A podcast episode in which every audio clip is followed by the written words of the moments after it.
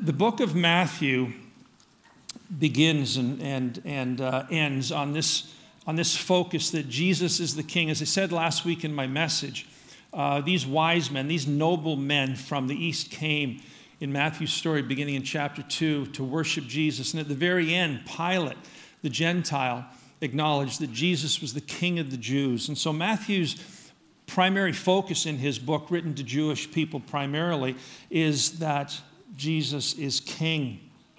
These wise men that came, we read about them in Matthew chapter 2. They were probably from Babylon, as I said last week, men from the east who came seeking this newborn king. Now, Matthew, interestingly, in his book, doesn't introduce them, doesn't tell us about their background, doesn't explain who they are.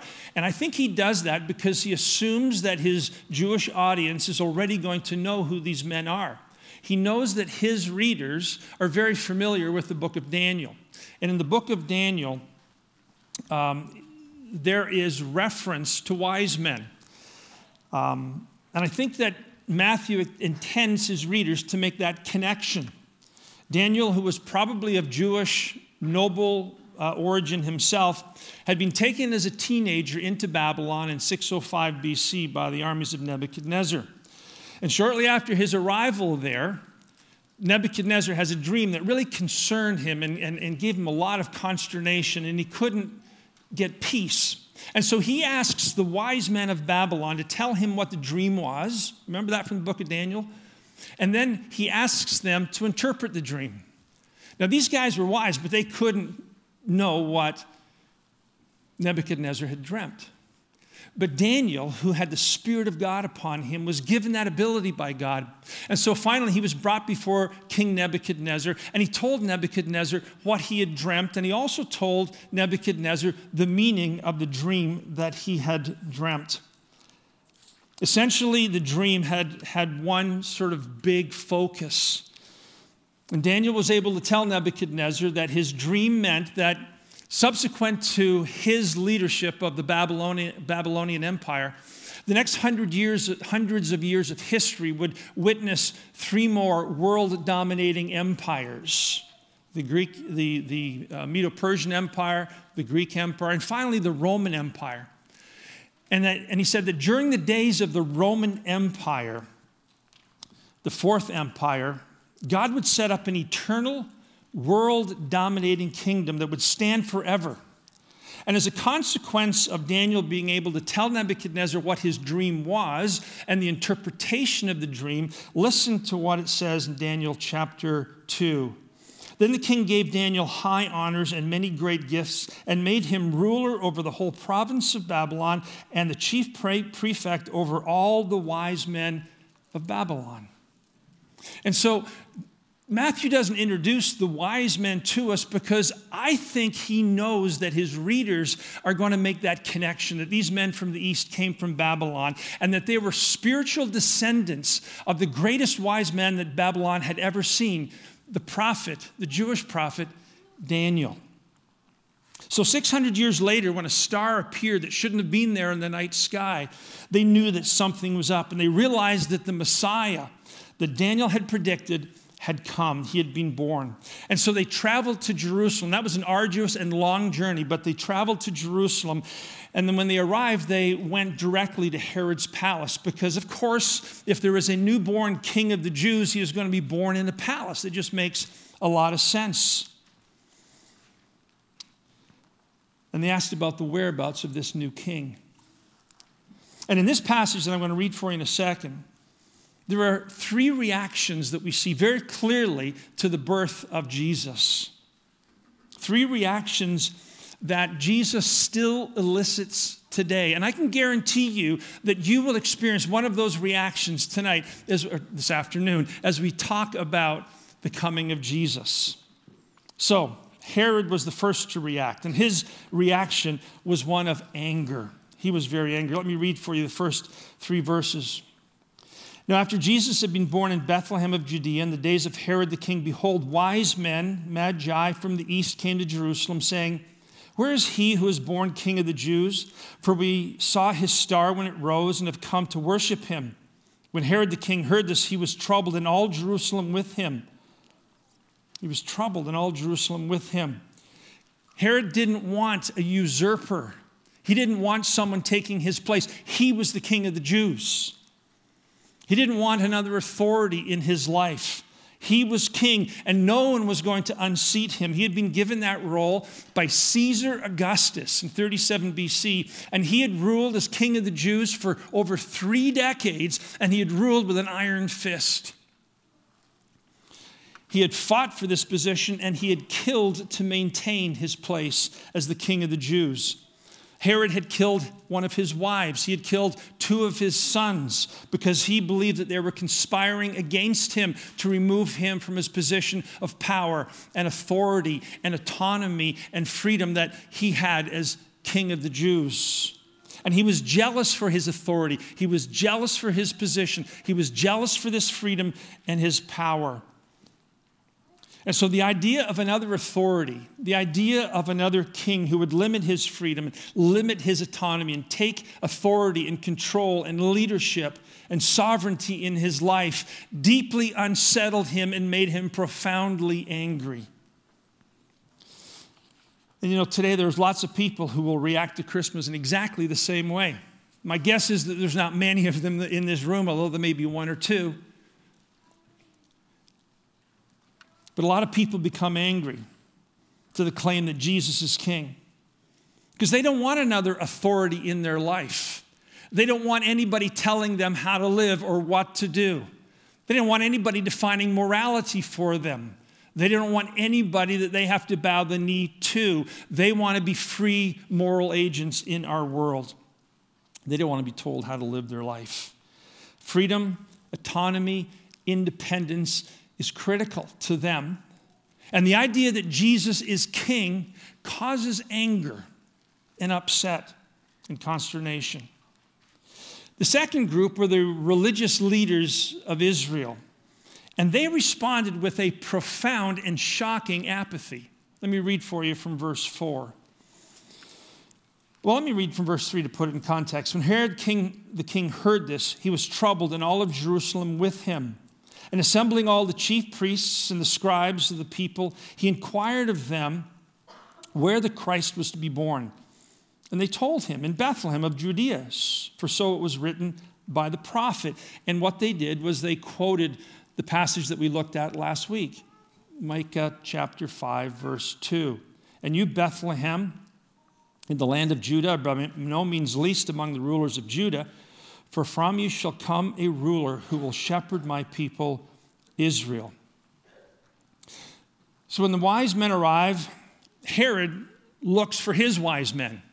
and his wise men were the religious leaders of Israel. He asked the academics, he asked the professors, where is this Messiah? If there is a Messiah coming, and if these wise men believe from the east believe that there is a Messiah coming, where is he going to be born? Where will he be born? And they quote, as I said, Micah chapter 5, verse 2, which says the baby would be born in Bethlehem, which was really a stone's throw away, a couple of miles, maybe three, four kilometers down the hill from Herod's palace was Bethlehem, where the baby was at that time. So Herod sends the wise men to Bethlehem to continue to follow the star, ostensibly so that he could, once they found the Christ child, could go and worship as well. But we know that his purpose was murderous. He wanted that child dead because he didn't want another king, as we've just said. So the wise men leave and they go on and look for Jesus. Now, what I find fascinating about this is the apathy of these religious leaders, these, these academics, these scholars. It fascinates me that these men didn't go to Bethlehem it was a simple journey. The wise men had come literally hundreds and hundreds of miles through very, very difficult terrain and, and, and circumstances. All these religious men had to do was basically walk downhill for about 20 minutes and they would be in Bethlehem. But they didn't go. They didn't go. So, why were they so apathetic? Well, perhaps they were afraid of offending Herod. Perhaps political correctness had gripped them a little bit, and they didn't want to offend their king, the king of the Jews. Possibly they didn't want anyone to challenge the status quo. They had a very comfortable religious situation of which they were integral, and it had been going on the same way for well over a thousand years. Why upset the apple cart with a new king of the Jews? Maybe it was just that plain old human struggle that we all deal with from time to time, that disconnect between truth and behavior, where we know something to be true, but it doesn't impact the way it should, the way we live our lives. There is that disconnect between truth and behavior, between head and heart. Or alternatively, they just didn't believe. They were liberal scholars. The Sadducees in Christ's day didn't believe in the resurrection. They didn't believe in the literal interpretation of Scripture. They didn't believe a lot of things. They were liberal, and the Pharisees obviously were much more conservative. So maybe they were just liberal in their theological perspective. We don't know. But as I said, what's absolutely stunning is the apathy of these men the fulfillment of literally thousands of Old Testament prophecies. And I just listened to a podcast by R.C. Sproul on the way over here, and he said that some people looking at the Old Testament have identified thousands of Old Testament prophecies about the coming of Christ. And there he was, God incarnate, God in the flesh, the one born of a virgin who would be wonderful counselor, mighty God, eternal Father, and Prince of Peace, lying in a stone, limestone carved out trough in a manger in Bethlehem. And they couldn't rouse themselves to go and see, at least, or explore the possibility that perhaps this was the Messiah. There are a lot of people like this today they know the truth of the incarnation and they know about the gospel, but it really doesn't change them. They would profess to be Christians, they would profess to believe, but that belief hasn't made that 12 or 14 inch journey from head down to heart where truth impacts behavior.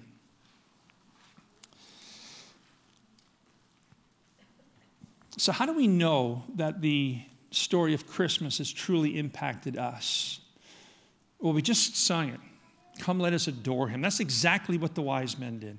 There was no anger, there was no apathy, there was simple adoration. So Herod sent them off, and they went and found the Christ child. Read with me from verse 7. Then Herod summoned the wise men secretly and ascertained from them what time the star had appeared, and he sent them to Bethlehem, saying, Go and search diligently for the child, and when you have found him, bring me word that I too may come and worship him after listening to the king, they went on their way, and behold, the star that they had seen when it rose went before them until it came to rest over the place where the child was. And here's what they did when they saw the star, they rejoiced exceedingly with great joy. And going into the house, they saw the child with Mary, his mother, and they fell down and they worshiped. They opened their treasures and offered him gifts of gold and frankincense and myrrh. And being warned in a dream not to return to Herod, they departed to their own country in another way. The wise men adored Christ. And it caused four reactions very quickly. There was exceeding joy. There was, there was great joy in their heart. Deep, unquenchable, irrepressible joy in the knowledge that the Messiah, the Christ, had been born. They worshiped, they paid homage to their new king. They gave him gifts, they made sacrifices to him and for him. And they expressed allegiance. Instead of going back and telling Herod, who was the authority in that area where this child was to be born or was living at that time, they went home a different way because they had switched their allegiance. And now they were followers of the God of Israel. Why did they have such a visceral, powerful, strong reaction? Well, if my premise is correct, and if these men did in fact come from Babylon, they would have been very, very familiar with the works of Daniel. And in Daniel chapter 9, they would have been familiar with the prophecy that Daniel had written 600 years before this, where Daniel tells us that this Messiah, this one who was to be born, the one that Isaiah prophesied about, the one that Micah prophesied about, the one that all of the Old Testament spoke of, Daniel tells us that amongst other things, this one, this Messiah, will put an end to sin, he will atone for iniquity, and he will bring in everlasting righteousness. That's breathtaking. That's breathtaking. And in this little baby, I believe that these wise men saw the fulfillment to that prophecy. And that caused such joy and such worship and such willingness to sacrifice. It caused them to change their allegiance immediately to the Christ child. Because they knew, and I don't think they understood fully, but they knew that somehow through the life of this child, God was going to put an end to sin, atone for iniquity, and bring in everlasting righteousness. And so joy filled their hearts and worship and sacrifice and loyalty.